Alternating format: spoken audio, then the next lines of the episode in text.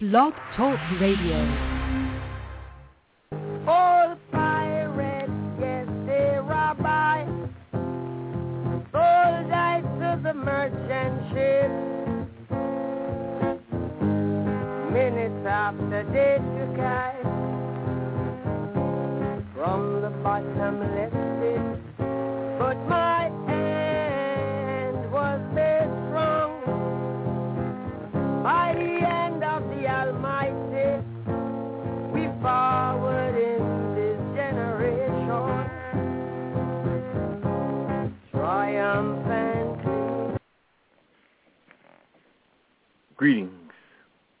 fellow Belizeans. I want to greet you all again in the name of peace. The universal greetings of all the prophets from Adam to Muhammad. And uh, that greeting is peace be with you. And I also like to say good morning to all my listeners who have taken the time out of their busy schedule on this beautiful Saturday morning, at least here in California, where I am, to uh, tune in to hear popular education, which is something that we try to promote, which is one of the key tenets, I would say the bedrock of this blog radio on the internet, is that we try to present popular education. What do I mean by that? Meaning that we try to give you the information and have you make reasonable and rational choices based on information that we're giving you. It's not propaganda. We're not giving you, we're not trying to convince you of anything. We're not trying to persuade you otherwise. We're merely giving you the information, correct information that is, so that you can make a reasonable choice as to how you want to look at the issues, well, in this particular case, the issue as it relates to Belize. Now, today I have a um, gentleman who's going to be coming on. Many of you may or may not know him, but um, Mr. Louis Wade, um, who is the uh, host and founder of um, Plus TV out of Belmopan. So um, I will he will come on with us in a little while. In interim, I just want to say that um, you know, reading all the blogs, I've been very act- I'm an active blogger on the um, on the internet. Many of you may or may not know that, but I am. Um, and one of the things that I found out that um, you know we can agree to, we can all agree to be disagreeable. And one of the issues that seems to be endemic in Belize's uh, DNA, if you will, or the people's DNA, is that um, that if I if I say I disagree with you, that means I don't like you. Or if I say I disagree with you, you disagree with me, oh, I get defensive and want to attack you. I mean, and I'm saying to and I'm saying to us, brothers and sisters, it's okay to have philosophical disagreements. It's okay to have intellectual disagreements. It's okay to not agree on everything. I mean, many of the issues that we are discussing, yes, we care very passionately about it because, you know, but sometimes you can be passionate about something that's wrong, and I think that's what that's what uh, happened in often cases. You know, we we say yes, not because you say it's positive or it's absolute means it's correct. It could be that you know that you know you you may have a warped view of it or a, or a, not a firm grasp of what the, the particular issue that you are so vehemently arguing for and standing by. So we have to really examine our positions when we um you know when we uh when we when we when we argue like that, you know. Um, so look, I, I, I want to just give a basic example of what I, what I meant. You know, we were on the issue that seems to be a very very emotional and well, I, no, let me let me rephrase that. Not emotional, but an issue that seems to be very on the tip, tipping point of what Belize is all about is the issue of dual nationality. Okay, let me explain. Currently, as the law stands on the books in Belize, if you if you hold the United States passport like I do after the age of 18, then that disqualifies you from ever entering into electoral poli- electoral politics in Belize. You can vote, yes, but you cannot I'm not saying you want to do this, but if you decide to say, you know, I want to put myself up to be for high office, you're disqualified because under the law and the statutes in Belize, if you are a born Belizean, like I am, and you happen to carry a United States passport, like I do, then that automatically qualifies you. I don't have a problem with that. I really don't. And they're saying the only way that I could, and here's a caveat too, is the only way that I can run for high office if I decide that's what I want, that's the direction I want to go, is if I renounce my U.S. citizenship. Now, to many of you listening, they say, yeah, that sounds reasonable. Yeah, why not? You should have only had one allegiance. And, you know, why do you want to have multiple allegiance? You know, after all, you're defending the flag. You're, you know, you're going to fight against Guatemala or whoever it is you're going to fight, you know, against. You want to make sure that if this country ever comes under attack, that your allegiance is unquestioned. Yes, I get that, and I agree. I'll be there with you. I have I have no issue with that. That's fine. That's all well and good, and uh, that's not my argument. All all I'm saying to you is this: consider this. Okay, while you while you're putting up impediments for natural born Belizeans such as myself, and there's hundreds of us, thousands of us in the United States. Los Angeles alone have at least sixty thousand Belizeans who come under that thing. Not to mention New York, Chicago, Miami. I mean, I can go on. But the point is, we all are dis- disenfranchised second-class citizens based on a particular law in the book. So, for example, let me explain it. Let me let me let me give you what I'm talking about. So now, you, all these born Belizeans who are who are disqualified from participating in the electoral pro- process, that's the impediment now. But for if you are naturalized Belizean, so if you're a Canadian, an American, even American, that you and you get naturalized in Belize, guess what? You don't have that impediment. You can run for high office. You can participate in anything you want without any restrictions. Okay? And incidentally, our kids, or your, any born American kids that you have right now, if you're a Belizean, that kid also qualify to participate in whatever in Belize without any restrictions. But yet and still, they're asking us to give up that um our renounce, but they're not putting the same kind of criteria or the same kind of question or the same kind of impediment over naturalized Belizeans who happen to be dual nationals. So the only dual national that they're singling out, the only dual national that they they're saying you this is what you got to do is our natural born Belizeans in the diaspora, and it's over. I would say there's over 100,000 natural born Belizeans. It might be more. I'm just giving you an official figures that I have seen. So what we're saying is fine.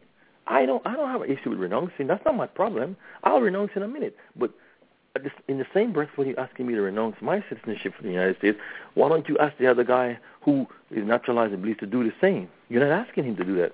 And it gets even more insidious.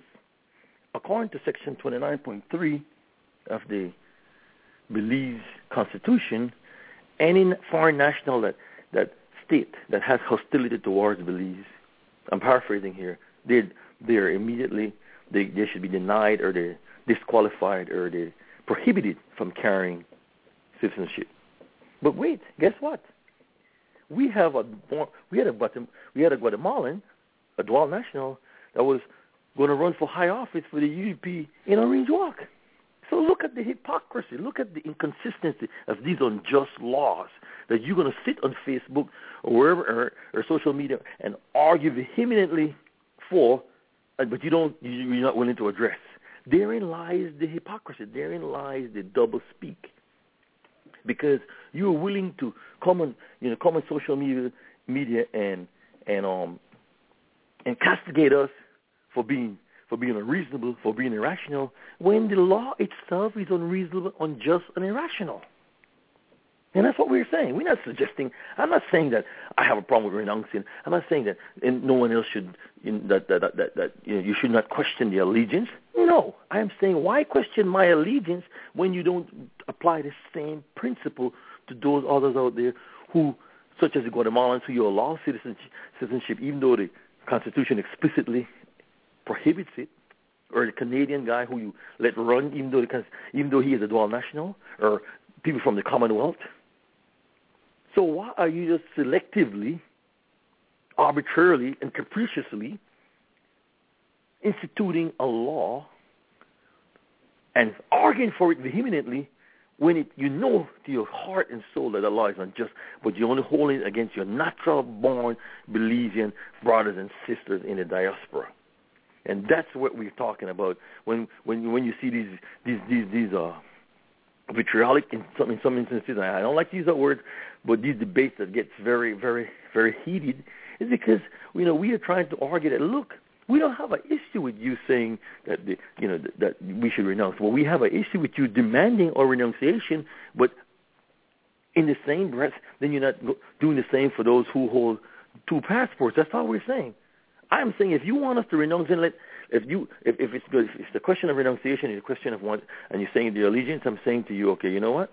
If I'm going to renounce, let the law state that everyone that if they want to run for high office in Belize, must renounce. Do not make it selective for just the Belizean-born Americans, but instead you leave the Canadians, you leave the Commonwealth, and you leave Guatemalans who are not even supposed, who are disqualified even by law, stated law in the Constitution, but you, you turn your eye because the minister discretion.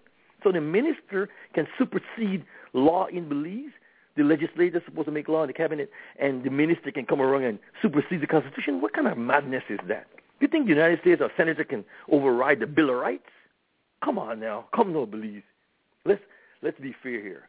And then so you're asking Belizean Americans to give up their Social Security, give up all their benefits that they have. Since some people who have decades toiled to get. And if you're highly educated, that's like over a million dollars. Not to mention your your your your, medical benefits. You're asking us to give that up, but you're not asking the Canadian to do that. You're not asking the Australian to do that. You're not asking the Jamaican to do that. You're not asking no one else.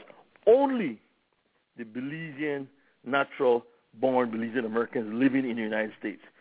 That's wrong, and I'm going to continue to talk about it. I'm going to continue to highlight it. I'm going to continue to write about it. I'm going to continue to discuss it. And who don't like it? Well, that's too bad because it's wrong. It's an unjust law, and it should be addressed promptly.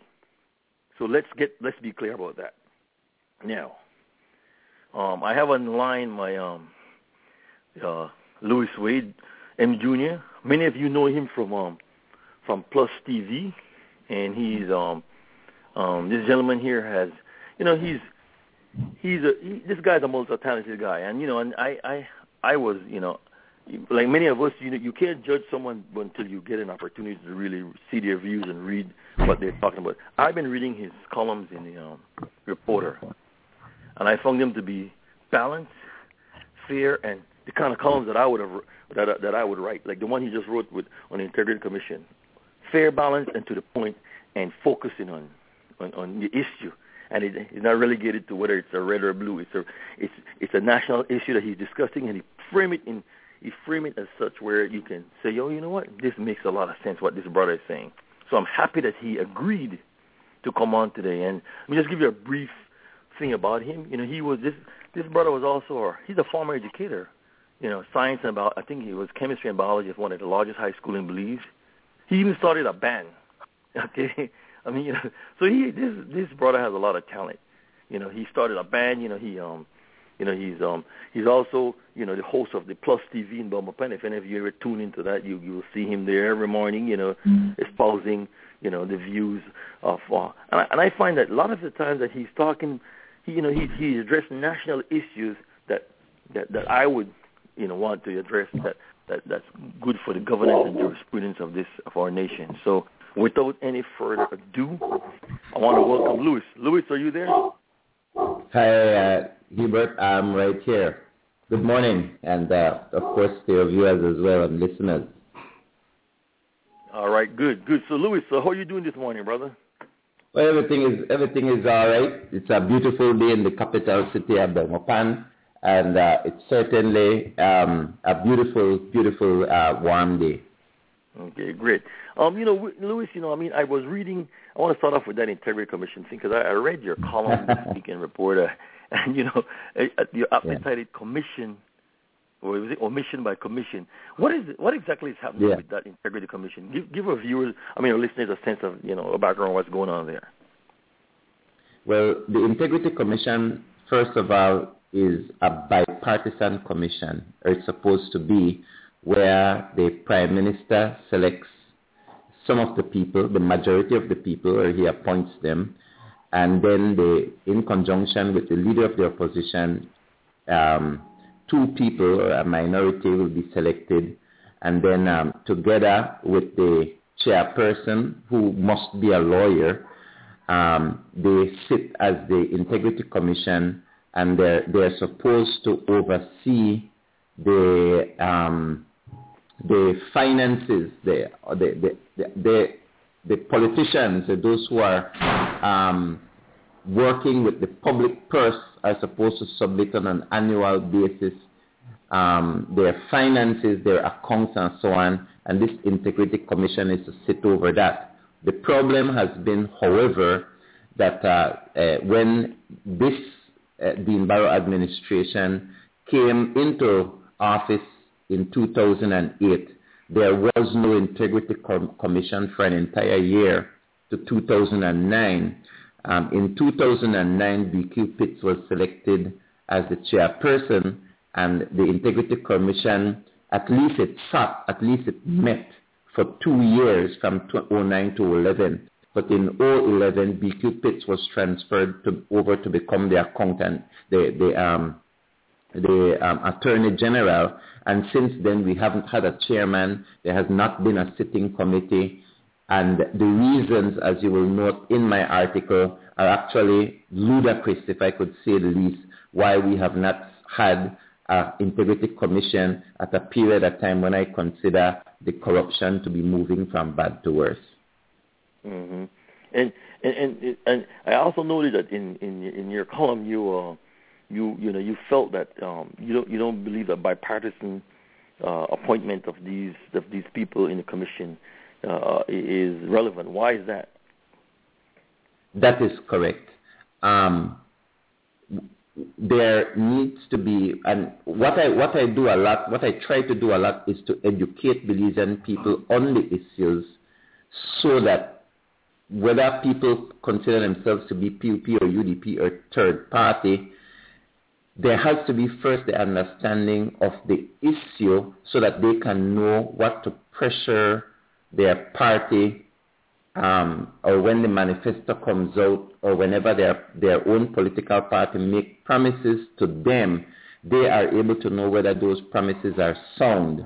And so what, what I am trying to do right now is to have people to understand the difference between bipartisanship um, or, a, or a committee made out of bi, uh, bipartisan members as opposed to a committee which is made out of um, independent people, people who are not selected based upon a political process or based upon whether the leader of the government side or the opposition side feel that these people are fit for the post, but based on the fact that these people are able to stand independently of a political appointment um, especially in a patronage system that we have here, but they are based upon their own integrity, based upon their own experience, and based upon what they bring to the table. So there are certainly some boards that can be bipartisan, but but I firmly believe um, that there are the, the systems that need to oversee how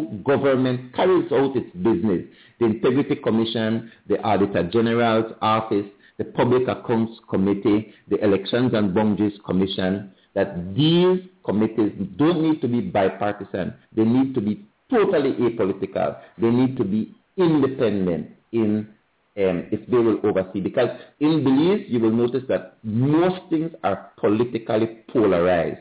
So mm-hmm. if, even if something is bipartisan, bipartisan, bipartisan, the government in power still has the majority seats in it, so there may be debate, there may be discussion, but at the end of the day, they form the quorum, they can proceed with business, and will, we have too many rubber stamps in Belize, and they will rubber stamp what government does.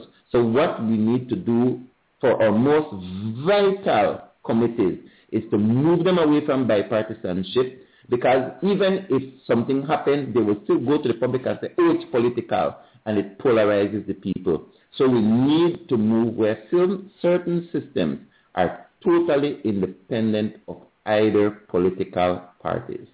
Okay, yeah, and uh, I agree with that with that with that you know so that they can be manipulated by uh, by either of those parties. And the thing the thing that I, I found interesting, Louis, was that you were questioning openly. Um, you you you you, you uh, well you, you I guess you asked the question you know um, rhetorically. Why we can't find any Belizeans on that commission? I mean, is that the issue right. there? Right, and the and the reason is because I, I, I, as I mentioned in the in the column, and this is what I try to do, um, Hubert. I try to cut, cut through the crap, cut through the rhetoric, cut through the political spin, and try to hit the heart of the matter. Because the, the commission from 2011 to 2014 could not be um, could not be formulated. They could sit because according to the prime minister, it was a matter of omission.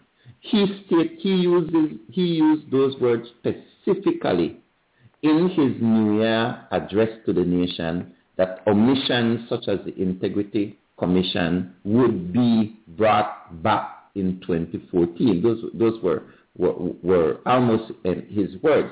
But essentially, he said that from 2011 to now, we didn't have an integrity commission because they could not find, for lack of uh, an a, um, auditor, a, a, accredited um, um, accountant, a certified accountant. It's ab- absolutely ridiculous because we have an organization that is fully functional that has over 50 of them. So why is it that these people are not qualifying? It's not because they're not academically qualified. It's not because they don't have integrity. It's not because of that. It's because they do not pull a particular political line.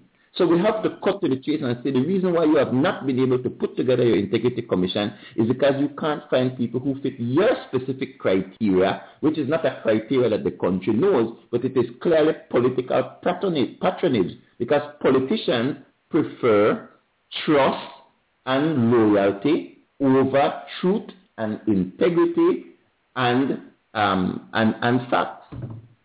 So this is what I talk about in the morning.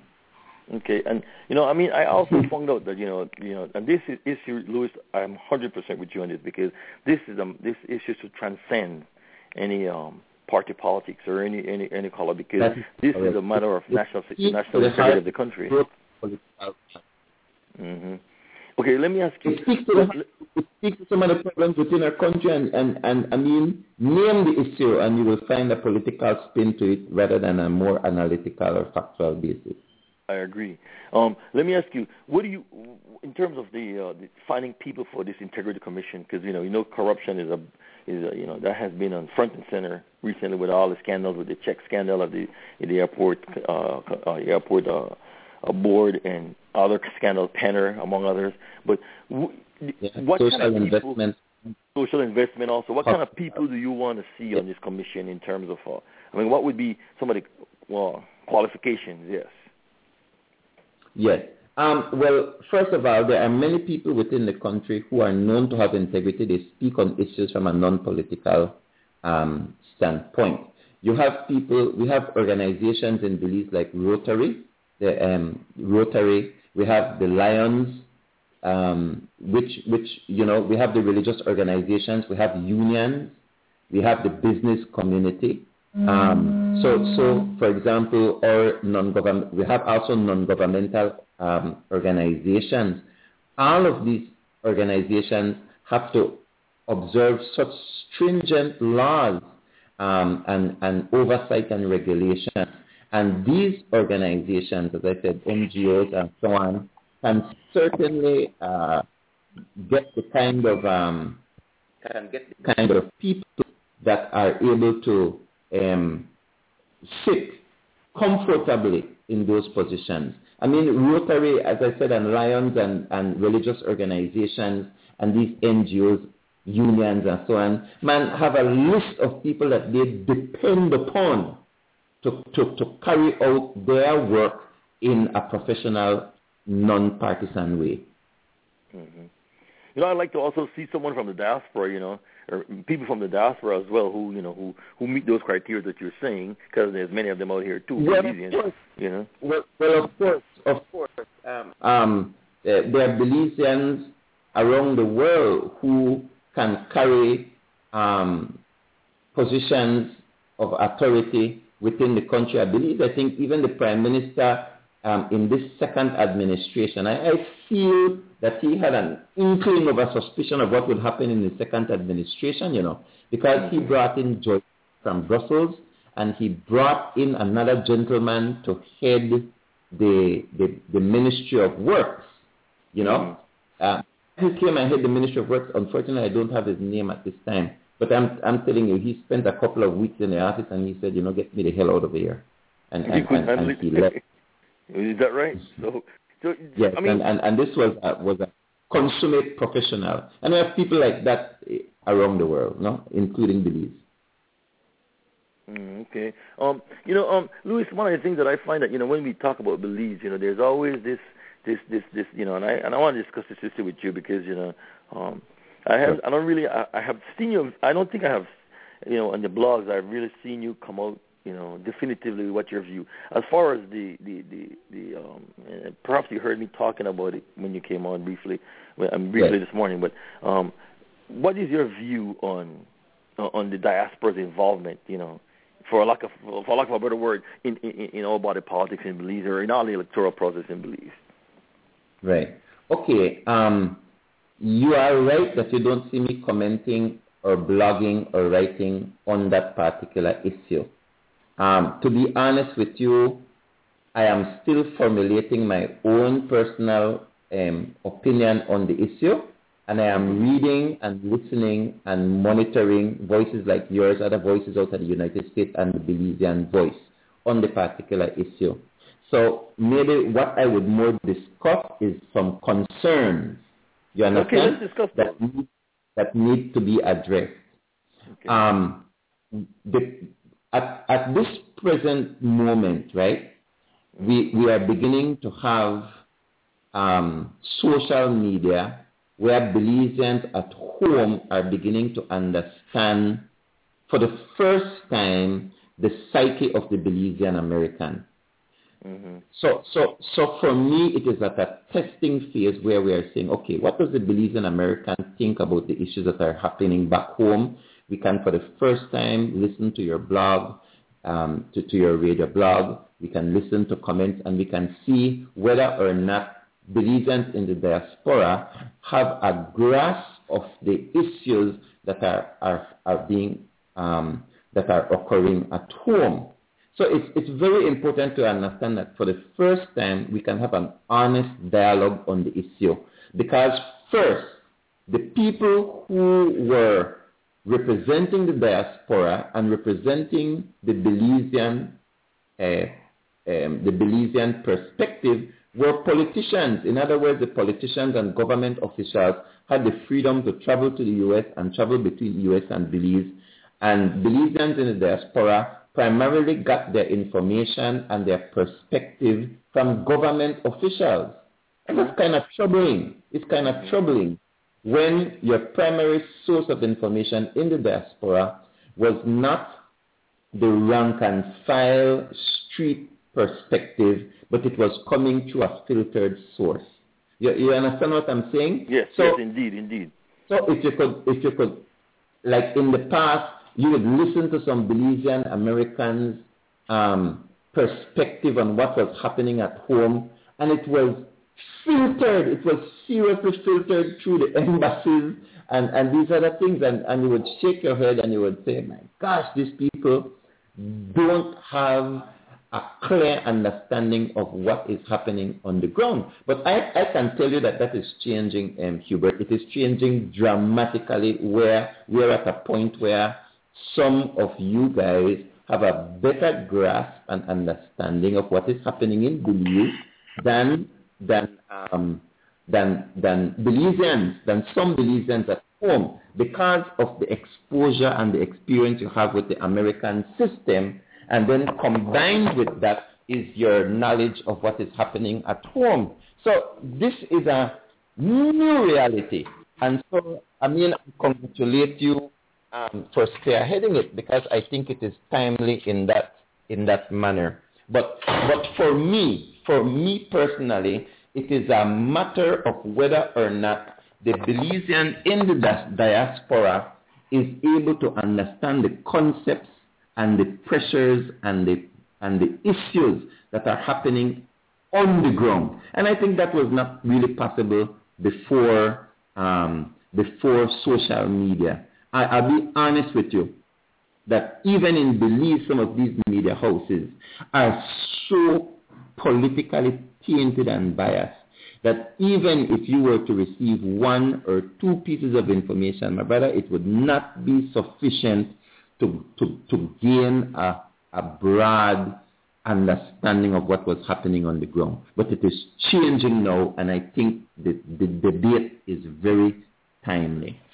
Yeah, I agree with you, Louis. I mean, I, I will take, I agree with that, uh, that, that analysis because, I mean, we do have to have a commanding understanding and we do have to have a uh, idea, commanding idea that is of what, you know, some of the challenges that our Belizean brothers and sisters are facing on the ground. I mean, that I, I will not argue with that at all. That's a fair and, and yeah. even handed uh, assessment of, of where we are as a people. And I do agree with you that social media has, has you know, has bridged the gap yeah. bridging that gap between you and me. Because look, no, I had to talk to you. I mean, you know, exactly. years ago. And I know. think this, this Hubert is what is going to bring about the kind of change that that you are fighting for. Because traditionally, I will be honest with you. Some of these politicians out of Belize City, and I will call no name and I will call no political party, they continue to win their constituency bolstered by Belizean Americans, financed by Belizean Americans who have no clue of what is happening in some of those constituencies, but continue to come home. They are brought home every election to have a couple of days of fun and visitation for their, for their families, and they come and they vote for some of those politicians even though for the rest of the four years and five years, they don't live the reality of what people in those constituencies live. And so you have certain constituencies in Belize City where substantial vote comes out of the diaspora. They are brought in, they are shipped in, they are flown in. They come and they make a difference in the election and they do not live the reality. That is a fact. Okay. And it affects the, the perspective. It affects the perspective of, the, uh, of why Belizeans feel the way they do, that the, that the Belizean American does not really get it because they can vote, but they not they will not live the reality of that vote. So now that perspective begins to affect the more legitimate perspective, which is that of running for office. Okay. I, I, and like I said, Louis, those are all fair, um, you know, um, analysis, you know, based on the reality of what, you know, whether, you know, the perception of what, where we are, you know, on the past. people, you know, and you know, I mean, but I, I, all that, all, having said all that, Louis, I still believe that that um that we must, we must have unification. Can we agree on that? That the unification of the diaspora. And oh, most most definitely, and social media is speeding it up. Mm-hmm.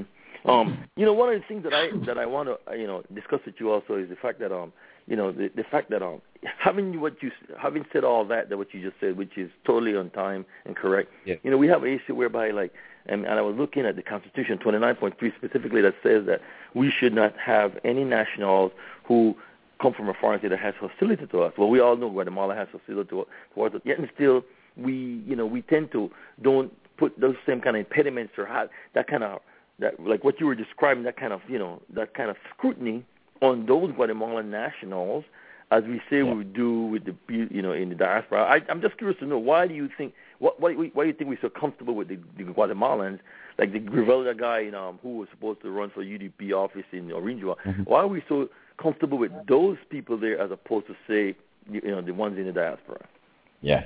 It's, it's a very good point, very good observation, and I think that that is a very valid argument that you need to continue to discuss, but that you, you remember where I said that some of the things that, that I am seeking for in my country, I literally have to drop back to the place of education, mm-hmm, you know, mm-hmm, mm-hmm, because the masses on the street, the masses on the street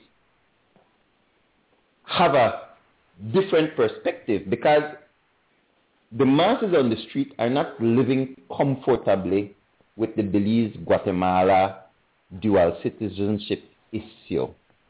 So, so the truth of the matter is that the political parties use the, the um, immigration issue as a way to bolster their vote. And so somebody like the guy in Orange Walk, um, as, as, as, you, as you gave that example, is not a comfortable fit. He has not been able to win, for example, and, and um, he has not been able to win his constituency.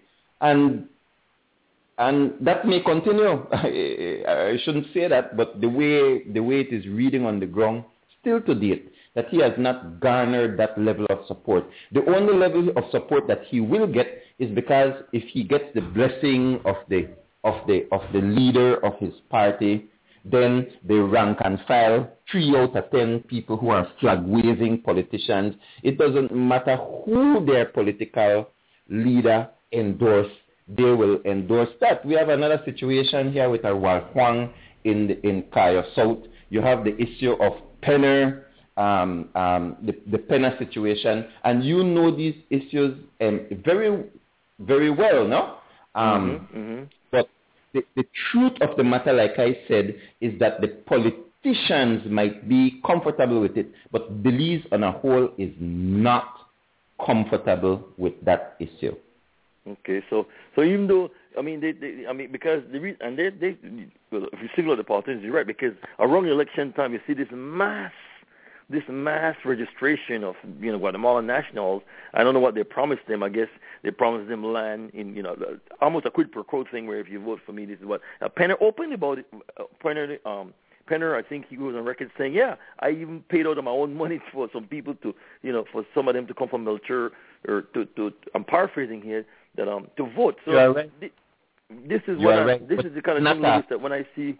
Go ahead, go ahead, Louis it, it, it is you are perfectly right. You, you are perfectly right. But you have to also understand that the constituencies that do that, there are not 31 constituencies across the country of Belize. Um, mm-hmm. um, the constituencies that bolster that kind of that kind of manipulation of the of the um, of the immig- immigration situation to their benefit is not across the whole 31 constituencies. You see? So, so there is a unease and it is a growing unease. And my fear, my fear is that it's not going to end well. It is not going to end well. What is your, what you, you what, what do you perceive? What are you what are you what are you saying? It's not going to end well. I mean, I give, give me some details on that, Louis. I'm curious now. well, because it's it's infringing on the job and unemployment situation. Then it's infringing on the on the land. So not just the employment, it's infringing on the land. Then it's infringing on your health system, and it, it continues to infringe. And you you you you will reach a point where there is going to be a line drawn and it's it's not going to end well. Mm-hmm. Okay, I see. I totally see that because, and you know, that's why you know, Louis. What's what I find that's interesting. it's like say, saying that uh, the fact that it exists doesn't mean that. I am I am telling you, my brother. One of the re, one of the ways how we need the, the diaspora assistance is to teach our people how to stop tolerate nonsense because mm-hmm. our tolerance level appears to be extremely high you know, and that's that's one of the things I was saying is that I find interesting, Louis, because you know he, we here in the diaspora. Yes, I know you have, and I, I trust me, I don't want to call names because I know for a fact people in Los Angeles will go.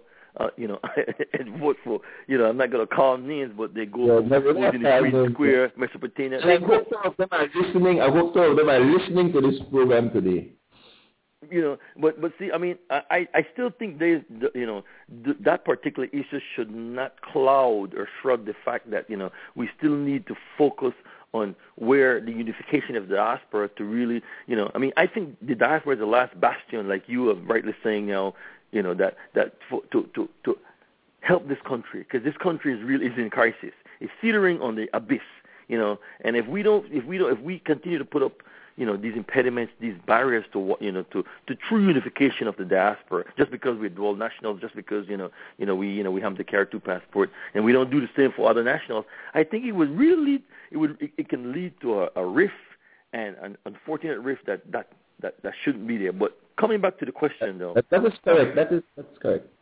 You know, coming back to the question, the fact that someone like yourself very few people understand the issue, Louis, the way you do, and you know, and that to me is like you said, is the education of the popular mass because a lot of the Belizeans down there don't even, they always say, oh, yeah, we, we hate American Belizeans because they do this, but they don't really understand the intricacies and all the uh, and all the the the, the, the, the tie-ins and the un, un, underlying things that that one has to do in order for us to really look at what is happening in that country. And having said that, coming back to to, to the to the diaspora thing you you know I found out that on your radio, I mean sorry, on your TV show, you tend yeah. to have this this perspective that look that I want to educate people first before I even take a position on anything. Is that correct?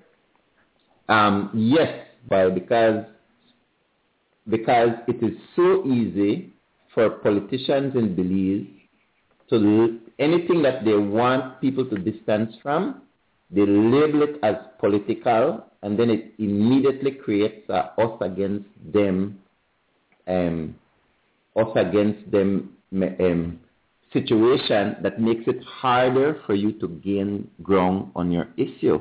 So I've studied studied it for many years, and so we have decided that this is the best possible way for us to create change and national development in Belize is to build upon a foundation of education and trust. Trust and education working hand in hand so that people will make that decision on their own rather than a, a, benevolent leader of a political party coming to them and say, trust me, man, these are the best way to go. Mm-hmm, mm-hmm.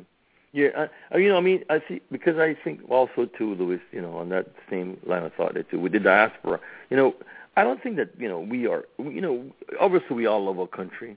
I mean, you know, um, yeah. we're no different from any Belizean that lives down there. And yeah, we know down there. Like I agree with you that they take a licking, like somebody like to say, you know. Or I agree that in order for you to really understand the issue, and I, I'm not arguing with you on this at all. That no. in order for someone to really understand the issue, you have to be on the ground. That's I mean, I think any reasonable individual from the diaspora will have to understand that. That yes, you have to be underground to really, for a few years, however long, you know, whether it's a couple of years, whatever, to really understand, you know, what, you know, the, the intricacies of, you know, what, what we're dealing with. So, I mean, but I would still don't want to see that as an impediment to why we can't work together, why we can't, you know, make this a reality. But let me ask you this. Yeah. Right. Do you think that, do you believe that, that, that, um, that those laws that we have on the books for, that's creating all of this, this, this rancor and, and divide, if you will, this chasm, do you believe that you know that people should continue to defend these laws even though they know that to be that they're unjust? I like I like where you put that. Box me in a very good corner. No man, I, just, um, I don't want I don't want to pigeonhole you or anything like that. I want to ambush you, you know. Yeah, let let me let me instead of answer the question, tell you what what needs to happen first. What needs to happen first is that Belizean Americans with that technical knowledge need to spend some time in Belize with their dual citizenship, begin to become participatory in the political uh, the political process, then they need to be assigned to certain high level posts within government where the rank and file street Belizean, grassroots Belizean is able to see that these people love the country as much as they do. And that the reason why they are in the U.S. is because of many valid reasons, but they're still interested to contribute to Belize and that they are as patriotic so that the Belizean people can begin to see, those who are in Belize, can begin to see over time that these people are just like us, their heart beats just like us, they suffer with the Belizean people just like us. That there is the need for that bridge first because the, the Belizean American that the rank and file Belizean sees on a daily basis are those who either come in for carnival September celebrations, yeah. or Mhm. they come in for Christmas or elections.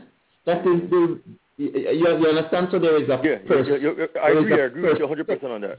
Yeah. yeah, and then so when they begin to see these Belizean Am- Americans, like like um, I could like I will give Joy Grant as the example again because she she is she's not a Belizean American, but she's been a Belizean abroad, working for Belize in Brussels, and there are many Belizeans in the U.S. right Exactly, now who are Belizean yeah. American, but they their heartstring that are Belize 24/7 every day. But the thing about the matter is that you know right now, with so much corruption and so much allegations against so many ministers, the minister that they have nothing against is Joy Grant. You understand? So with these kinds of examples, you are no longer seeing a seeing a Belizean slash whatever um, only during holiday time. You are seeing them coming into the country and contributing significantly. Man, we have, if we are able to get a couple more of those kind of people operating within our system, trust me, the, the, pers- the perspective changes. It changes, and then it's easier to change a law. hmm Yeah. All right. That I'll- I'll- I that, could- that sounds reasonable because I could offer right. as they see more people. Mhm. You know, you're right because you you know uh, the perception and it's sometimes I say perception is reality. The perception is that Belizeans only go down there for blahs and you know show off or just hang out or you know carnival time. Very very few you don't they don't get And to see any. unfortunately, Belizeans, ay, ay, ay, I might get in trouble for this. But No, we tend to we tend to um, take issues that might be totally unrelated and we link them together and come up with a conclusion. And some of my protractors will say I do exactly the same thing. Um, uh, but the Belizean psyche lumps um, lumps issues together that one would, would probably consider and say, man, but these two things are unrelated. Can't we separate these two two things and argue them separately? And the answer is um, no, we need to look at it Give me an example of what you're saying when you say that lumping thing together. Explain further on that, for, please. Well, the, I'll give you one right down your stream, which is there is a there is a difference between um, the voting issue of the diaspora and the running for political office issue. They are totally different, but they are lumped together. The issue the issue of immigration and the issue of employment they are they can be treated totally different because immigrant immigrants can come into your country without affecting your um, without affecting your employment situation because government can relegate them to industries that Belizeans are not participating in. For example, we, we would not have a problem with Orientals coming into the country if they are setting up the kinds of businesses that Belizeans don't have. For example, industry, manufacturing, technology. There would be no problem there, right? But the problem is that the, because we're not putting in place the proper legislation, the, the Orientals are coming in and they're competing with Belizeans in grocery stores and the same area. So Belizeans they can blanket them all, blanket them all in one thing and say, you know what, we don't want them people and we don't want no more of them. Mm-hmm. Meanwhile, the truth of the matter is if we were able to separate the two issues, we could still have Orientals, but they are contributing to national development and the economy, but they are operating in non-competitive areas. Yeah, okay. Well, you know, I I think one of the things, one of the issue with the diaspora also too is the fact that okay, this is the only group that come in. When I say come in, that that can potentially come in independent of GOB or any party, in, in the sense that since 2006 they have contributed over half a billion dollars, and that's been conservative to the economy of Belize. So this is the only group that can say that look, um, in addition to all other groups, Guatemala, Chinese, or any other group that come in and says, look, we, we, you know, we bring something to the table where we're not trying to take anything from your health care, take anything from your, um, you know, from your employment thing. You know, we are actually contributing to, to the, to the, to the economy of Belize, and no other group can boast that. But having But said that, Belizean Americans are Belizean in every way, my brother. They are Belizean in every way. And even if that is true. And even if they were to come and depend upon our health system and education system, it is their system too.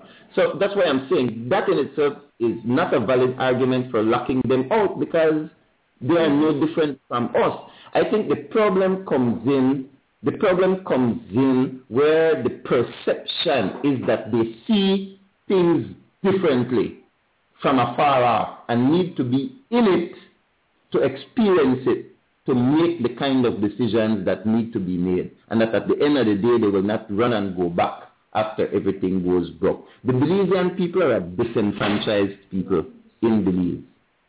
Mm-hmm. We, we are a people without hope. Okay.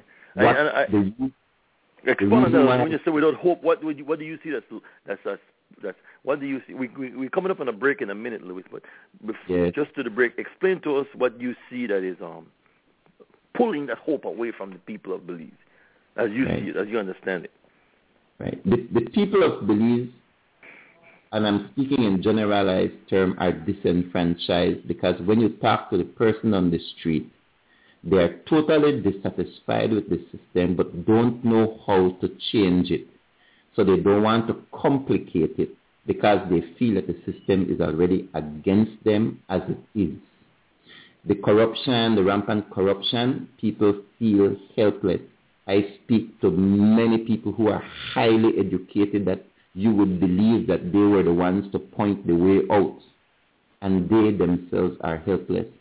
You would you you wouldn't believe the number of people who simply exist within the system and have no energy in them to try to create a change.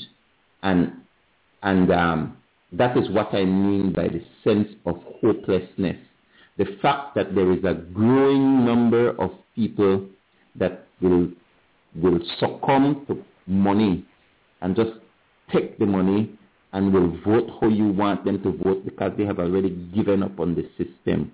We are at a dangerous place within our country when it comes to the role money will play more than anything else and everything else. That, in other words, that we will be able to bring in the smartest people the most qualified people be from the diaspora from anywhere else, and we will be able to have the best platform for change. And our people are so disenfranchised that they won't even be able to understand it, to see what it means. They will simply take the money and vote how they vote because our poverty is so high and our disenfranchisement with the system is so much that the answer could be in front of us and we will take the money and go for that. And then, but you know, having said that, Louis, and I totally, totally agree with you.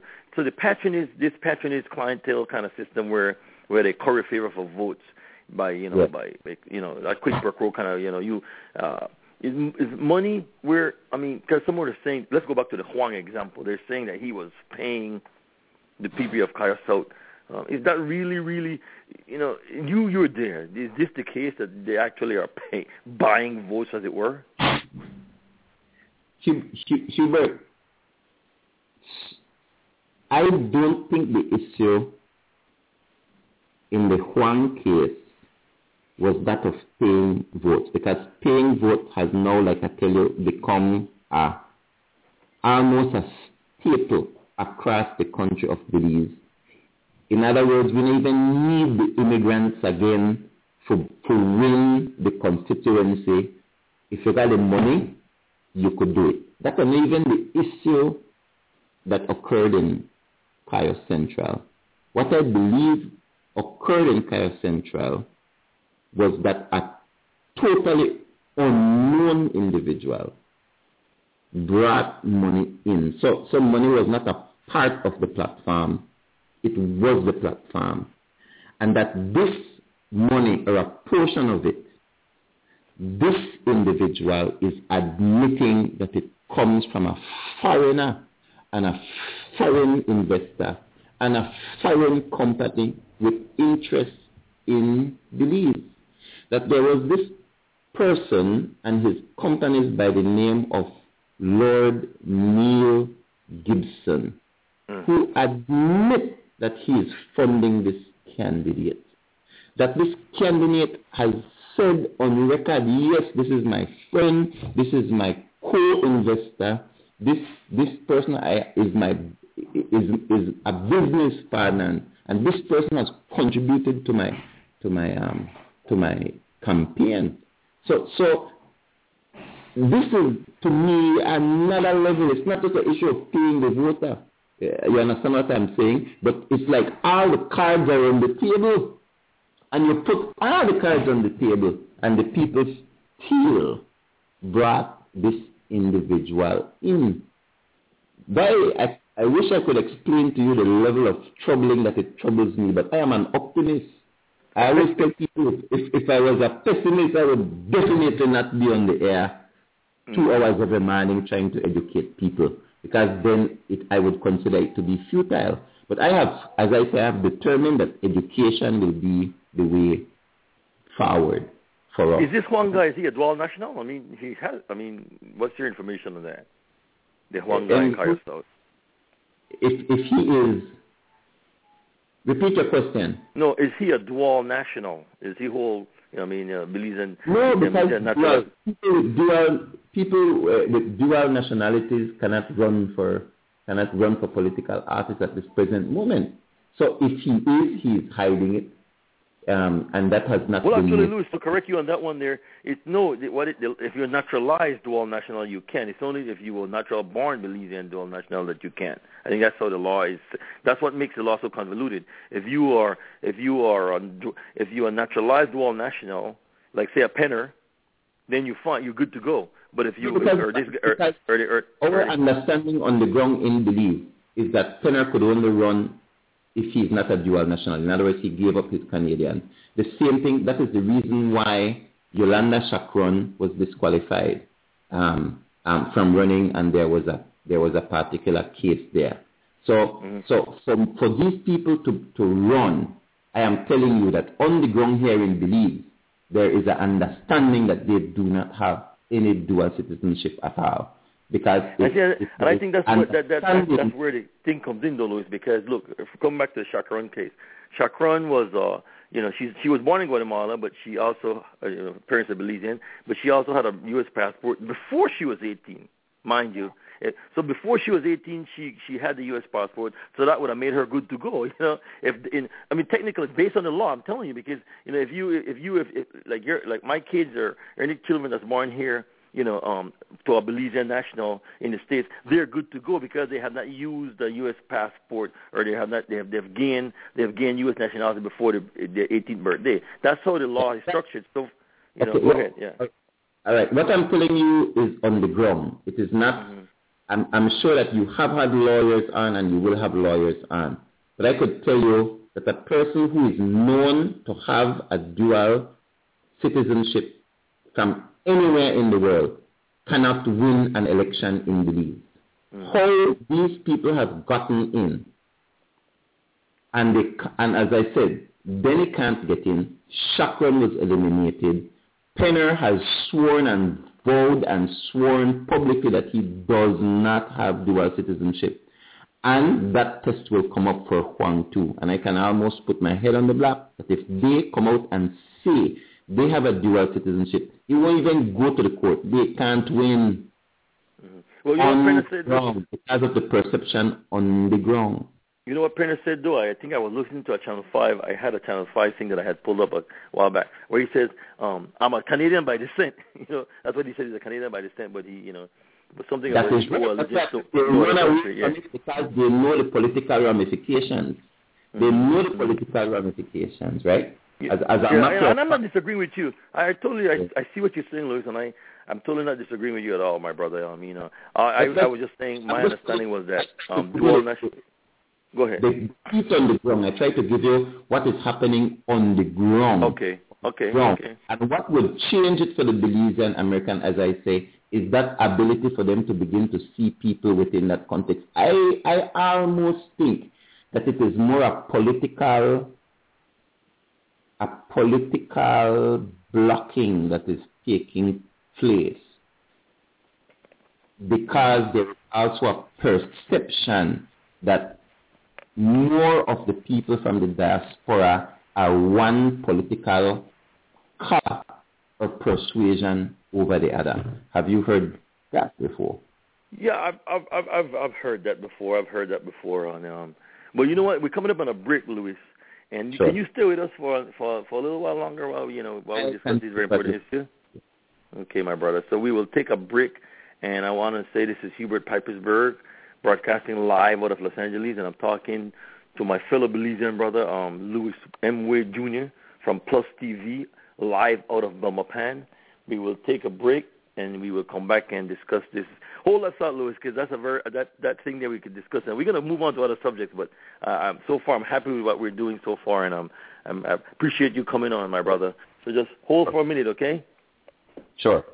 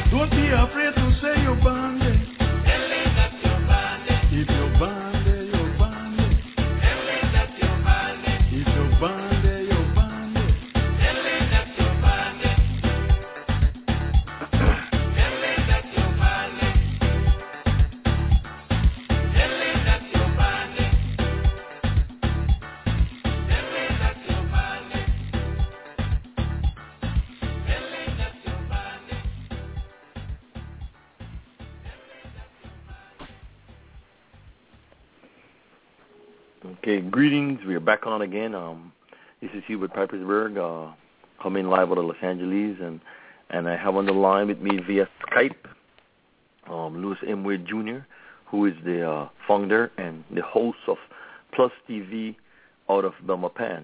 And before we went on the break, Louis and I were discussing, um, you know, the issue of um, the diaspora involvement, dual nationals, and if you missed that, don't worry. You can all there's a podcast available immediately after the show, and the podcast is there for months. So if you missed it today and you don't have time to um, tune in, no worries.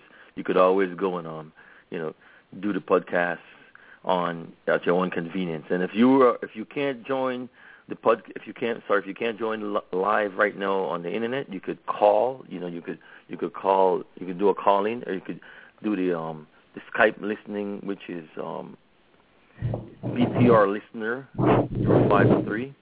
That's the Skype address. Or you can call if you want to. If you're on the go and you got to run, seven one four two four two six one one nine. Again, if you you can do the Skype listen, you can do listen by Skype BTR listener uh, 053. That's the Skype address. You can search in the Skype engine. Or if you are on the go, calling your cell phone seven one four two four two six one one six one one nine, and if you believe you have a magic jack and you, it won't cost you, you could call that too. So um, there's no excuse for you not to be able to listen. You don't have to log on. You don't have to join anything. Just tune in. Okay, Louis. Um, here's what, as I understand it, and you're right. If you were born in Belize, say as a, as a to a Chinese person, that makes you a Belizean. So yes, you can. You you you. you but you still you still even though you're still by all by de facto still a Chinese national because you know you you know like if I if I have a kid that's born here even though um, she's American he's still uh, um, uh, Belizean by virtue of the fact that I am um, Belizean. But I think what occurs is that if you naturalize, let's say I get naturalized, not me, but let's say you someone from Canada or the United States get naturalized after the 18th birthday, they don't they they they they they're not disqualified. So I think that's I just wanted to draw that distinction there. So I mean, you know, I don't know how you understand it there, but that's basically been my understanding of the law, the way it's written, and that's why we say that you know we were championing the fact that we need to you know take a look at the you know revisit these laws and and see how we can um you know at least make changes so that the, the playing field can be level and we take away these arbitrary and capricious uh, applications of these laws. But Yeah. Coming back to what we were saying, um, you, we were discussing the issue of um, the Penner and them, you know, and I, I, I do you recall what you were saying for the last thing before we went to the break? I want you to continue on that train of thought right there. Okay, uh, you're, you're still hearing me clearly? Yes, clearly, clearly, brother. Okay. Yeah, all right, very good. No, uh, there may be a political aspect to it because of the probably the party that first brought it to the, national discussion, and then um, secondly, the perception that people in the diaspora more um, have a political bias to one particular party than than they have to the other. No, that that Mhm. may also be another factor that could be driving um, driving the conversation as well. Okay. Um, let me address that since I'm in diaspora now. Since you know, I you're the expert on the ground, well, I'm the expert on the ground here. Then, all right, all right. So, um, you look, there one could have argued, um, you know, one could have argued, say, uh, maybe five, ten, fifteen years ago, before again before social media, that yes, there was a perceived bias of the diaspora towards say one particular party. You know, whether it be red or blue. You know, they they tend to, uh, you know, they tend to have gravitated towards say in this the red more so than they would have done the blue. But I think what's occurring now, as people get more information and there's more dialogue with individuals such as yourself, I can tune into Plus TV the other day. I was listening to Audrey Matura on your show. I mean, I you know routinely you know listen to Mose or any of those other you know independent media houses. What's happening is Yeah. that um, that uh, people are starting to say, you know what, we need to look, we need to put aside. People are tired of that foolishness, then Louis. Just like you are down there and saying, look, we need to look at No. party, national Mhm. allegiance over party allegiance. You understand? And I think people are starting to say, look, That's correct, just- and I think yeah, go ahead. and that is what is going to help to bring about a more um, balance to the discussion. That uh, and that's what I'm saying, you know, because as political parties um, begin to feel that they themselves would not be a threat um, to open a open a door that they are less likely to benefit from. If there is equal benefit, then I think there is going to be equal grading. as, as I said, at this present moment, like I said, I observe and I'm just watching the situation and I'm watching watching it as it develops. And I I think that's the reason why. Um, um, but with the coming of the with the coming of social media, I am telling you that I, I don't see it lasting um, very very much longer, if I could put it that way, for the basic reason that Belizean Americans now are getting multiple sources of um, of information and are and are mm, more or less beginning to level out in in their in their thinking in their in, in their thinking. What I tell you though, political bias is a powerful thing, you know, because many of the people who went to the United States um, went there because they felt some form of political victimization, separate Indeed. from the issue of hurricane and so on. So that's a that's a powerful that's a powerful perspective. Watch out. Nobody likes to be victimized. And some people carry their victimization into generations. mhm. and Yeah, that's yeah. the reality. That's the reality. That that's valid. That's a valid, valid, valid point, Luke. That I'm not going to argue with you. That yes, there there was a time when you know when um you know I mean and let's let's be honest. There was a time when the PP was seen as the party that was against the, the diaspora, and the UDP was seen as the party for the diaspora. Guess what's happening now, um, Louis? The UDP has can, uh, has now taken for granted the diaspora. They just assume that that's their natural constituent. When with the advent of social media and the exchange that we can have on all these these media these, um social uh, on the internet, it's now starting to understand. Look, that you know when all is said and done, they're not in the interest of you know the people in the diaspora. They're they're not in. They're not using. They're not trying to bring bring be more inclusive with Belizeans that that are living outside of their country. In fact, they're putting up barriers and impediments, just like the PUP.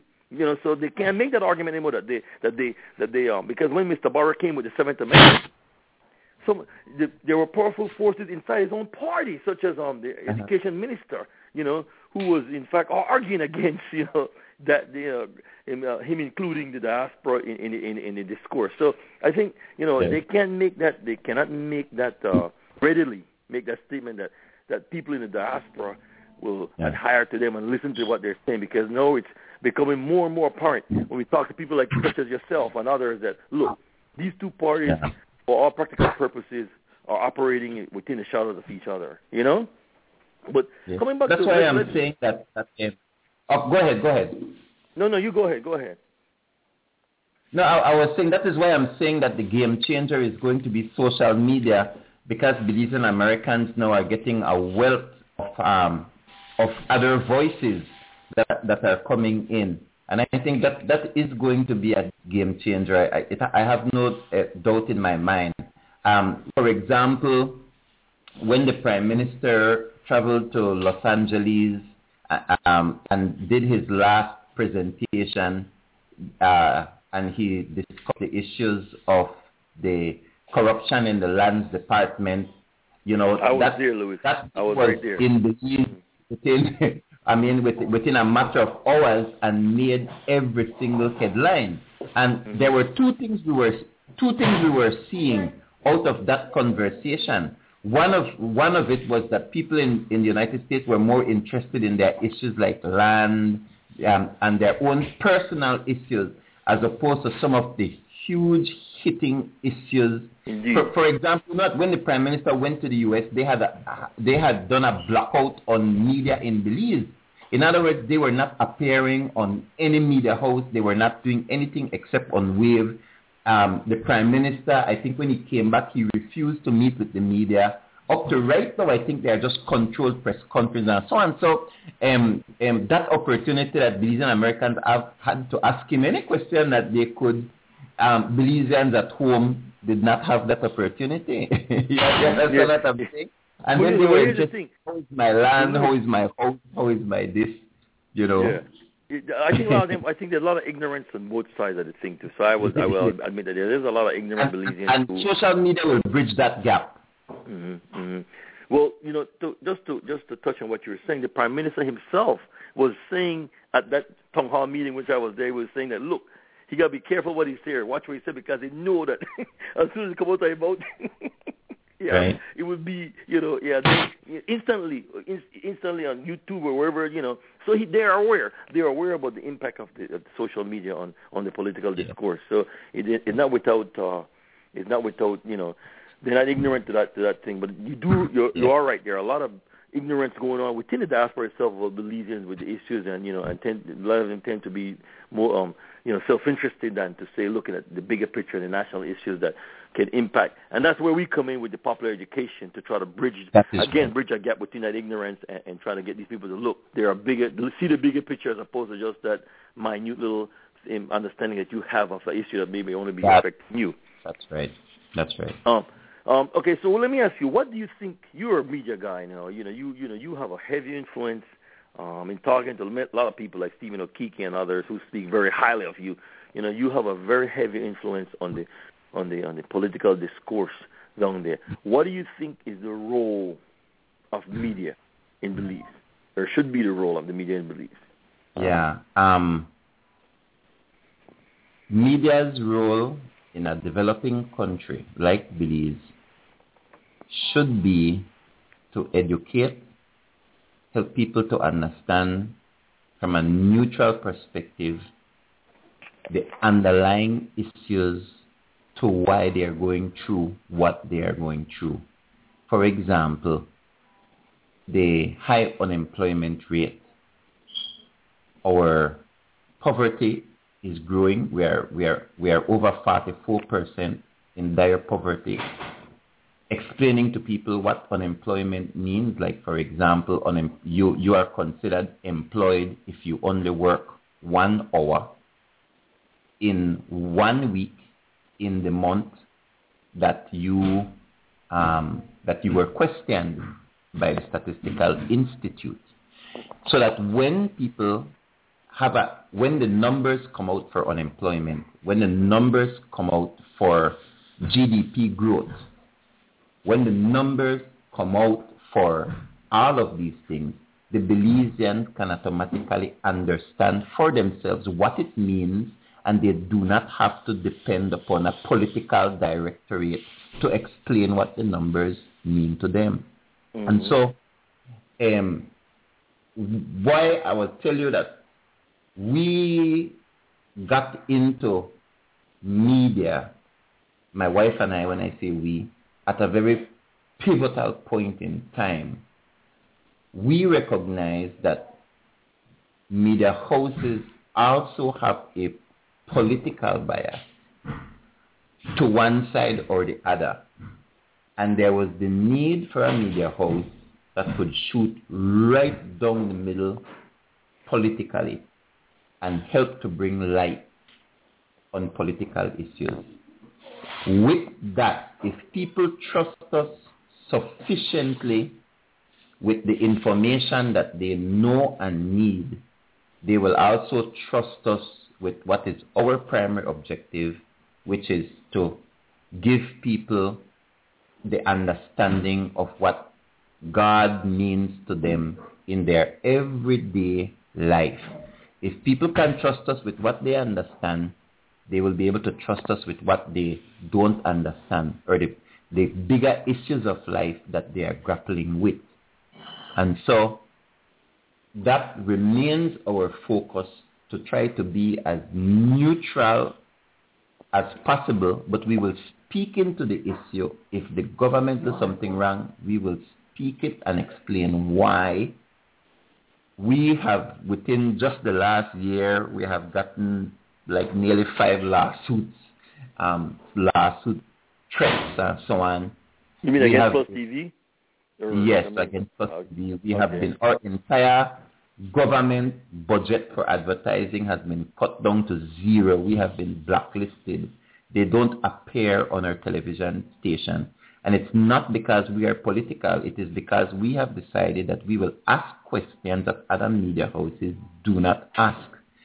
And we will explain it to the people, even in the threat of a lawsuit. And we have done that more than one time. I have spoken to reporters from other media houses that have stories to run that will not run it because they have been told if you run it, we will sue you.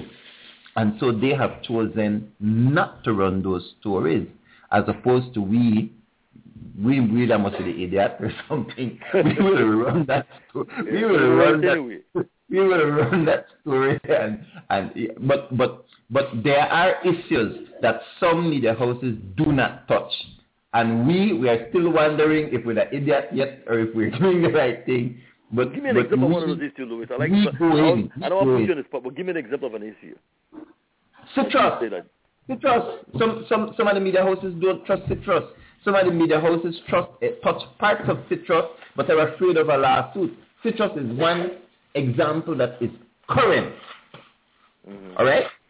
Uh, um, the, the the second issue is the is the issue of pointing out barefaced corruption, and I got to tell you, I love Mose. I love Mose from KREM because he also, for most of the issues, have that very same. Um, uh, he has that same um, um, thing as well, and uh, like in my own head, you know, I, I see Mose as like a counterpart um, we're working, even though we work from two different media houses and two different perspectives sometimes, I do agree sometimes, to me, I, I see myself um, along with Mose helping to create and along with people like Audrey Matura, I don't see them in any way as competition, but, but as, as all of us in this thing together. But there are, there are certain issues, I, um, and, and one of our issues that we discuss is the moral decline and the, and the, the, the, um, the homosexual agenda. Um, so we've moved into things like the gender, the gender issue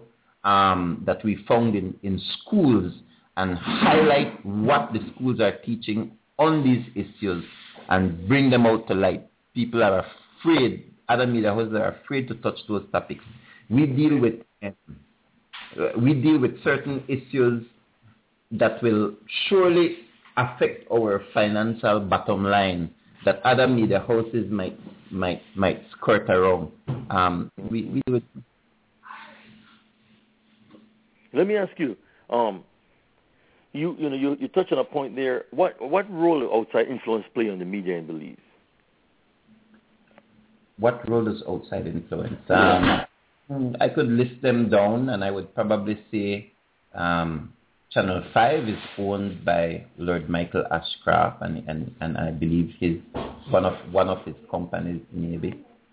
Um, um, um, Love FM is, nat- is national. Channel 7 is national. Um, KREM is, is national. I'm not sure if they may have a few shareholders outside, but I, I, I think most of the media houses um, are all national in their in their nature. I think maybe what would make them touch or not touch an issue would be maybe is it coming from the U.S. embassy? Is it coming from the Venezuelan embassy? Is it coming from the Taiwanese embassy? And it might get maybe a little bit better treatment than other topics. But for the most part, I don't think that um, media houses in Belize have foreign influence. We have none, n- neither financial nor um, nor any kind of support from from outside. My wife and I own Plus TV. Okay, all right. Um, you know, um, coming back to you know what what role okay when the Penner thing broke with the you know the passport yes. and thing. How, how did the media? What what role did the media play in that? I mean, you know, did it to to keep that story alive, to educate Belizeans, and like you like to say, like you just said, on the intricacies of not seeing it through one particular lens, but seeing it as a national issue that that should transcend any of the you know rose-colored glasses. We must give credit to Channel Five on the passport issue. Mike Rudon, I think, was probably the primary um, journalist. And I think that is one of the, if you may call it an advantage of having some, some financial backative from outside. Because um, if I could, if I could say that, you know, they have access to lawyers, to good lawyers, they have access to very good research. And so there is advantage to that as well. But Channel 5 led the, the charges as it, as it pertains to the immigration issue. Um, uh, I think maybe ourselves and KREM were a close second. Um, some of these issues, um, I am I am biased. Let me say that because I am involved in media. Um, but I think trailing behind you would probably have Channel Seven, maybe um, Love FM, um, on on these specific on this on that specific issue, no? Mm-hmm. Okay, um, let's let's let's let's hit something that I know you have you know you have talked about a lot, and I'm you know over the you know I mean you have you have highlighted a lot, and you've and it's something I believe that you know that you you know this is something that you your conviction, which I respect. This is something that you believe truly, and you know, no one should question someone's conviction if you know just because they disagree with it. You know what I mean? Or sure. call it into question because it doesn't align with their philosophical thinking or or, or alignment. So, um, what what is what is your what is your specific uh, issue with the revised gender policy? The revised gender policy legalizes prostitution. That was a part of the inception, right? Mm-hmm. It's there on multiple pages. We were the ones that had to highlight it to ensure that it was removed. That's one issue, right? Belize has a massive problem with um, human trafficking. Even as we speak right now, I think there were more reports just between the last two and three days regarding immigration department have to shut down some prostitution places and so on. Secondly, that gender policy also spoke to reducing the age of consent from 18 to 16, which means now that for two more years or two less years, children will be under the authority of their parents. Thirdly, the gender policy, and I, and I literally go by memory on some of mm-hmm. these things that are present within the within the, the gender within the gen, revised gender policy. Thirdly, they wanted to see contraception as a public good, as something that was a public good. Now, if you live the belief and you already see the indiscriminate nature in which condoms are handed out at parades to little children like it's a sweet. And and I could recall a, a, um, a particular parade. What age? Are we, what age children are we talking about that people are doing this? Repeat that. What age kids are we talking about? Or the children that you know? I talk about nine year old and ten year old with people who are passing in a parade. I, I could recall one year where there was a condom there was a condom or a penis dressed up in the public parade where you had little children and everybody and me picnic they go away that day and we have to tell them baby that want banana, it's a banana day. You know? Mm-hmm. So so Yeah. and I could go on after point point after point after point where um, we had disagreement with the government. All right? Now, Belize, I think between 75 and 85 percent of this nation are professing or statistically or demographically linked to Christianity and some um, some Christian religious organization. Basic decency would make any government on moral issues lobby and consult with church organizations. There was no consultation with churches. None. So when you touch family, when you touch the role of parents and children in the home, when you touch masculinity, male and female and gender roles, the church in Belize will never separate itself from such issues. We will be a part and parcel of the decision-making process. What do you think? Okay, specifically, uh, um, and, and regarding S53, uh, what is what do you think? You know, is, is the issue with that particular? Is there an issue in your mind with that particular statute on the books? Yeah, I, I believe it should be taken to national referendum. I believe that it should not be determined in court. I believe that it should be determined in parliament. Um, these types of issues, you know, um, our constitution in Belize speaks very clearly to to um, the, the freedoms that we have. They're they're built and based upon three things. One of them is uh, public morality, and uh, the other um, the other one is the, the rule of law. Um, and so we speak highly in our in our country regards to public morality. So if the public morality is changing or is it or it has changed, then take it to the people and let the people decide. No foreign entity, United States or Europe or United Nations or any other should be able to determine for the Belizean people a moral issue. If it is related with public morality, then the public must have a say. How can the public not have a say in an issue that is related to public morality? Indeed.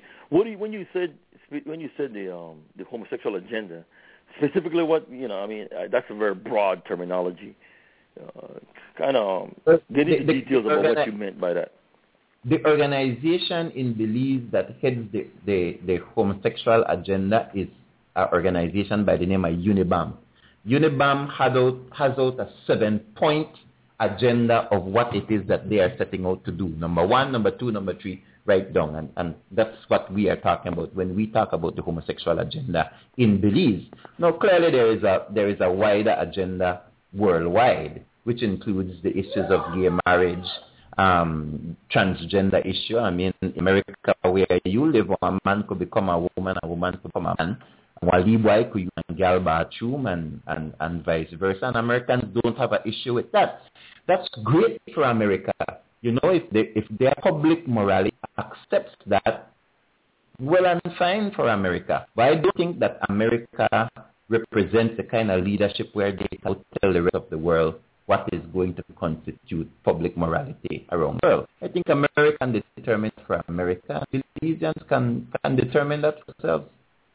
Okay, so you don't think that the United States, you know, hegemony should be pressuring any of these these peripheral states in the Caribbean or otherwise to to adopt, you know, the, the, the, to, uh, to adopt this kind of what you con- what you would consider liberal America, interpretation. America mover and shaker of the issue in Belize and throughout uh, Central America. And I think we have had um, people like the Secretary of State. Um, uh, I don't know if she is now. Um, um, uh, Clinton? Clinton. Well, it's not, um, it's not Clinton. John Kerry, it's not Clinton anymore. That that yeah. is correct. That that's what I thought. So, but the, but the previous one, and we have had. I mean, um, uh, issues out of out of Europe as well.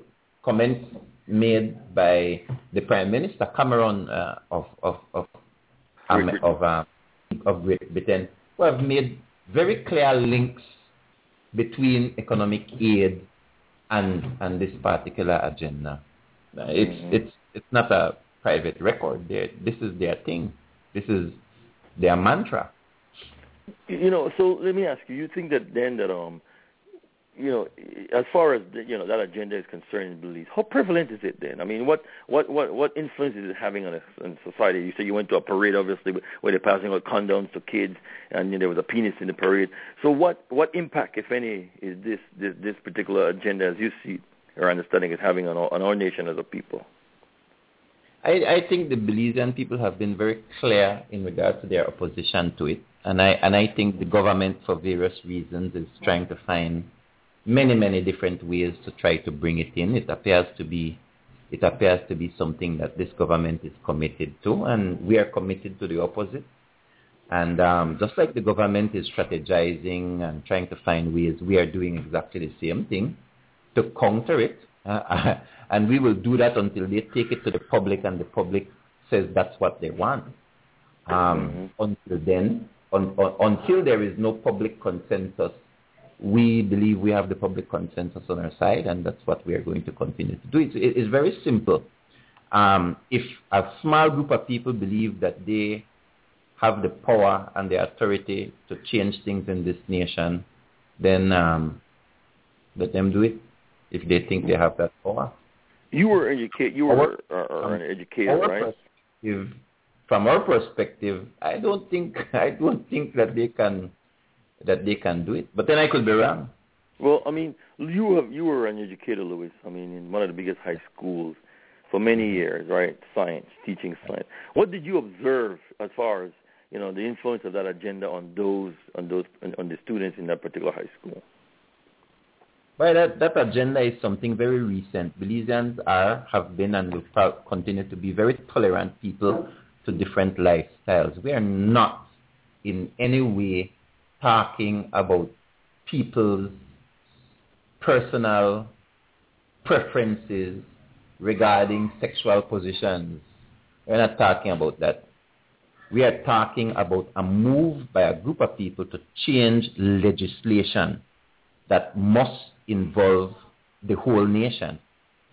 We are not talking about a person down the street who declares about what or or fails to declare what he wants to be or who he wants to love or have a relationship with. This is not that issue.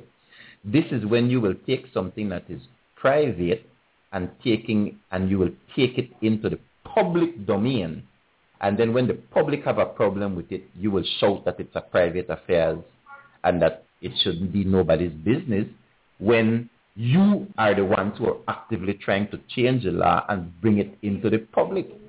I mean, we've been living with this, we've been living with this issue for years.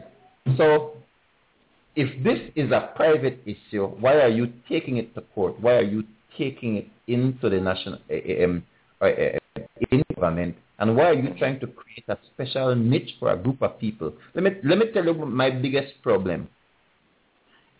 Belize, 50% of our people are discriminated against for political reason. 10 to 12% of our country is Maya and they live in abject poverty. Abject poverty. And now you will turn around and talk to me about discrimination against a super minority that call themselves LGBT, that I have no way of identifying who they are or are not.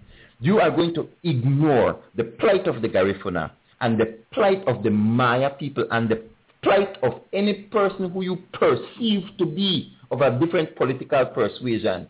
You, you as the state will be the biggest discriminator within the country. And then you will come to us with a smile and want to set free a group of people that represent 2 or 3%. I mean, that is the height of arrogance and ignorance that you will violate the rights of 50% of your country because they belong to a different political color than you. And then you will trump and champion the cause of a super minority who are not being discriminated against. What is that? Mm. Mm-hmm. Um, I, I, you know, what do you say to those critics? You know, and I've, you know, we read the blogs. You know, we, we you know, we read on Facebook. What do you say to those critics who says that um that your view, your viewpoint sometimes can be? They say that um it's uh, intolerant. It doesn't take into consideration, you know, um, other others, uh, other people's uh, uh, idiosyncrasies. I I um I wrote an article on that last week. It was called um, "Is it love that I'm feeling?" Uh, the issue of love versus tolerance. It, it, I would encourage your viewers to to um, read that for them to understand that true love is tolerant, but only up to a certain point. Um, for example, if your child is taking drugs in your home, you will love that child, but you will set down certain rules and parameters regarding their drug use. So love carries with it both a tolerance and an intolerance. So people's comments on my intolerance um, is their right. However, true love dictates that you don't remain silent when a person chooses a behavior or a lifestyle that can um, hurt them, that can hurt them. And that goes for any and everything. We are our brother's keeper. That is a kind of different philosophy than the Western world and United States. America is a very individualized society. Belize is a community society. So we do not have that kind of attitude that says, well, if that, that's the way you want, make it, do it. In America, it's very individualized. The African countries, the Caribbean and, and Belize falls within that. It tends to be an extended family community. I take care of you, you take care of me kind of concept. You know, we don't put our parents in old folks' home and lock them up. We bring them into the home. Um, we, we, we don't practice that kind of, of culture here. Um, we are a brother's keeper. Mm-hmm. Yeah, um, I, I I noticed that you were in South Africa. Was it South Africa? You traveled in Africa recently, correct? Yes, I, I, I was in Nigeria for, for some weeks. What was it all about? Was that in an official capacity, or just an opportunity, or you just wanted to go there to uh, to mm. to um, you know to visit Africa? I I, I travel a lot, um, mm. much more than I want. You know, I I, I travel the um, Central America, United States, Canada. Uh, I've been all the way through to Asia. I've been to um, Taiwan, and and there are different different reasons. No, some of them are for the Christian activities that I carry out. Some of them are for media activities, um, and some of them are just interfering. by, my, my, broaden your worldview, huh? All right. And I love to compare. I love to compare systems, talk with people, and see how things are done in their country. You know? so so I I was I I, I was a bit curious. I was a bit curious about what's happening in Africa. Um, African Christianity is growing faster than United States, and by 19 and by 2050, I think Africa will be the continent, continent with the most Christians in the world and I, I wanted to go see that. So when the opportunity presented itself, I went. Um, you know, coming back to to Belize, where you know where that we're concerned with, um, what kind of what do you think that um, I mean, and I and I'm asking this question. If I don't want to, you to believe that I'm that I'm trying to pigeonhole you in anything, but honestly, Louis, do you believe that I don't want to think that I try ambush you because I, I I always like to tell people I don't bring on guests to argue with them, or fight with them because I disagree in their position. You know, you understand what I'm saying? I, that's so what my intention. You, you can you can feel free to disagree with anytime I I you know. I, you know, but no, I'm just thinking. So people say, "Why you show me?" I'm like, listen, that, my job is not to. I I brought you in here so people can hear your views. Whether they agree with it, whether or not they agree with it or not, that's on them. Okay, I'm just telling you, you know what, you know, that's how I look at it. Um, but you know, do you believe that the PUP or the UDP, for that matter, have lost the moral authority to govern based on all these things that we're discussing now? Well, it it's quite interesting, you know, because you know who who who are the ones who are saying that government has lost the moral authority to govern? It is Amandala a Mandala, which is secular, it is a secular news organization that has been able to say this government has lost the moral authority to govern. We have never said that Plus TV, and, and I, I will tell you, don't expect Plus TV to make those kinds of declarations regarding any government's um, moral authority to govern. But I will tell you that there are some moral issues that we have a problem with when it comes to this government. The issues of prostitution, lowering of consent. Man,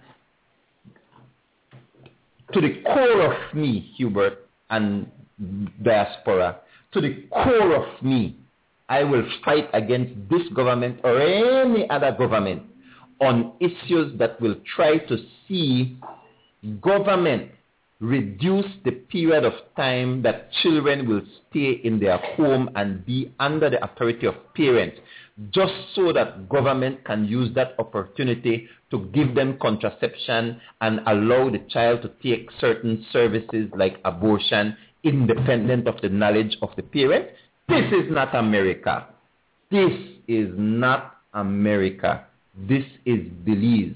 Our roots and traditions stem from a different place than the United States. And, and today in America, American Christians cannot speak as freely and act as freely upon their convictions as we can in Belize. And for the short period of time that I have on earth, I, I don't want to see my nation, Belize, become the kind of nation that America is going, where to speak in public about certain issues, they will get shut down, they will get fired, they get terminated, their show will be pulled off the air. That is not the belief that I want. And I am, we watch America very closely, my brother, and we don't like what we are seeing when it comes to freedom of speech and expression. Okay. Um, you know, I mean, that's a very interesting observation because given the fact that, you know, the American influence, not only on Belize, but, you know, on the world in general, but Belize in particular, where I, I recall when I was there recently, I mean, I went, I was in the jungle, okay, the rainforest, and I saw a Coca-Cola sign. I saw a Libra with a Nike shoes. I mean, you know, what I mean, it's amazing to see the influence. I was, I went, I went to the heart of the jungle in there, and I saw this. well, and I was like, it was amazing yeah. to see America's influence. So how do we, how co- co- these peripheral countries, you know, get past that?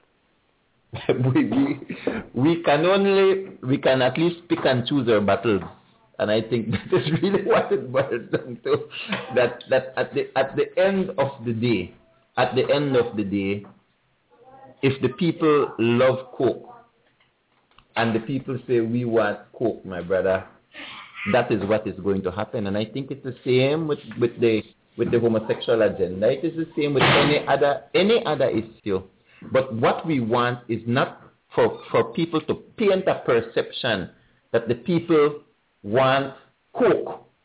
Then we give the people coke without the people's consent and then hold a gun to their head and say we will sue you and we will take you to jail, we'll take away your business because what the people really want is coke. So Western influences have permeated true Belize and the, it will continue to do so. We choose our battle and we stand our ground and draw the line as it pertains to moral issues. hmm You know, I mean, you know, Louis, it's interesting that um, you know, I mean, you, and I that's why I've said that we got to have dialogue because what we read on the blog versus when we actually sit down and talk honestly among ourselves, you know, is entirely different.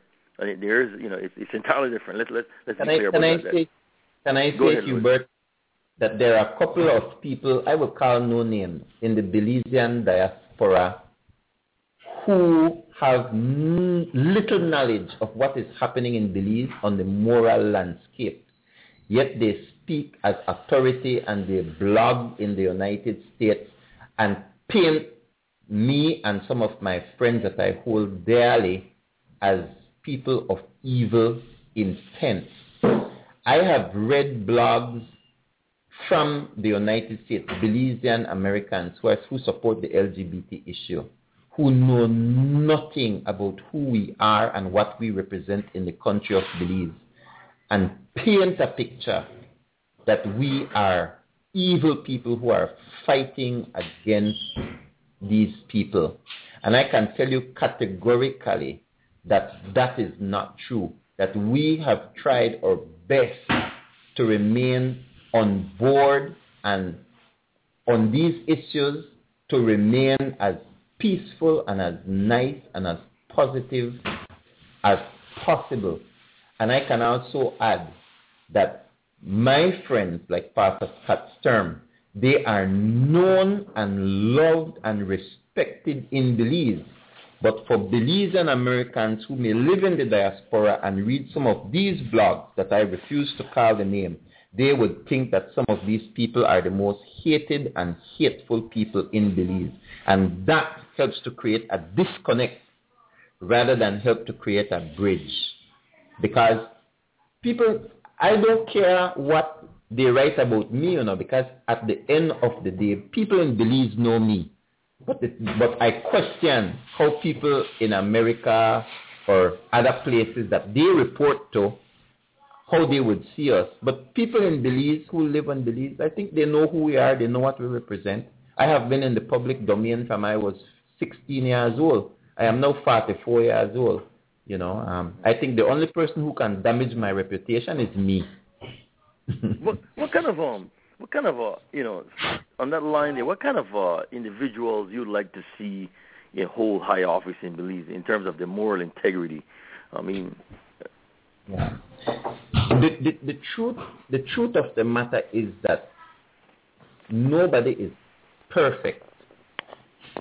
We don't we don't live in the age of angels. I believe that it is more about putting people in place who will change the system. I don't care. I don't care, or I should say, I care less about their. Um, I care less about their moral integrity when it comes to if they're Christian or not. That is not of primary importance to me. Whether why or not. So? Why? Why? I mean, I would think that would be one of the things that you want to at least have that persuasion. You know, I mean, because, why would that? Why? Because there, are, because there are people who might be Christian, but they're not qualified for public Okay. office. Okay. In okay. the same you might have people who are qualified for public office and they are they understand the system and they want to change the system, but they are not Christian. So we have to go case by case basis, and that is why I um, I appreciate this opportunity to speak to you because people in the diaspora can be able to to get to hear what we think. That this is not a, a matter of hate. This is a matter of let the people speak. If the people want it, give it to them, and if the people don't want it, don't paint them a picture. It is the same thing with moral integrity. I am not interested in having the church run government or rule government.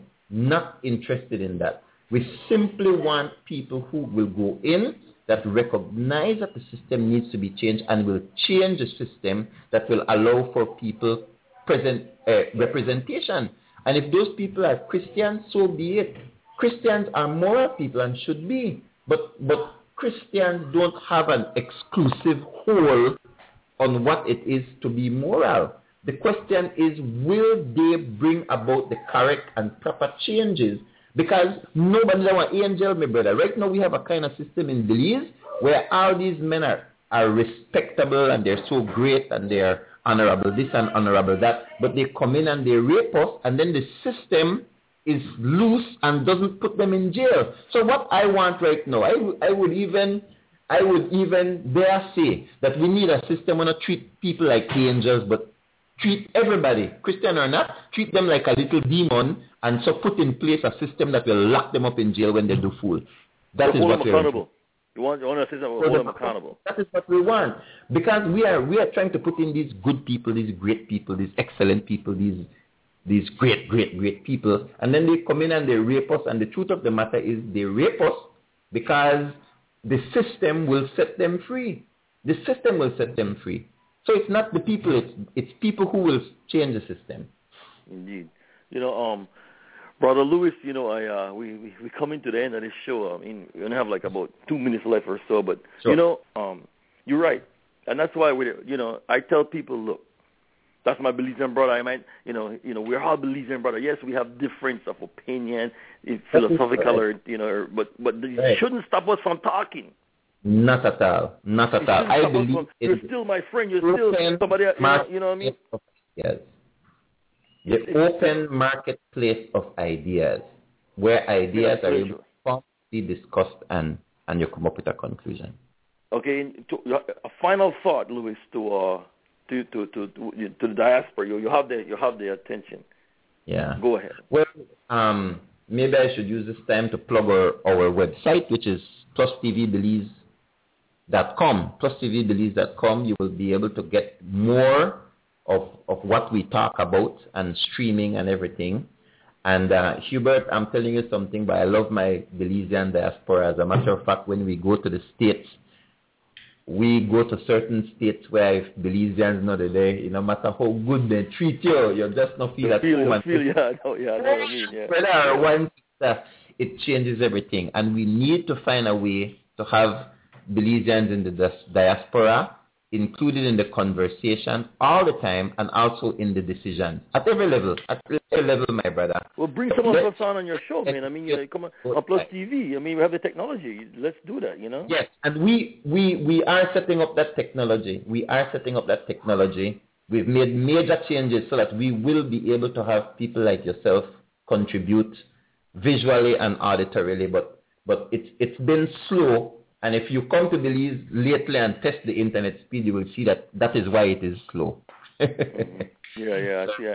Well, well, you know, I mean, Louis, I uh, like I said, I you know, I was interested in bringing you on because I've been reading your columns in the in the Reporter. I've been following your your thing on Plus TV, and I said, you know what, this brother, a lot of the things that you're saying, I agree with. A lot of the things that the viewpoints that you have, your your national perspective on policy issues, and you know the fact that you transcend you know party color, that appealed to me because that's my approach. Because I'm tired of the foolishness of pigeonholing somebody into a you know, Exactly. into red camp or blue camp. I want to say, look, yes, you can have your, you can support PUP. I don't care. You support UDP. I don't care VIP, PNP. But at the end of the day, if if you're gonna if education, housing, uh, public safety, you know, infrastructure That's development, these are issues that must be nationalized. That's right. My brother, this is why we are third world.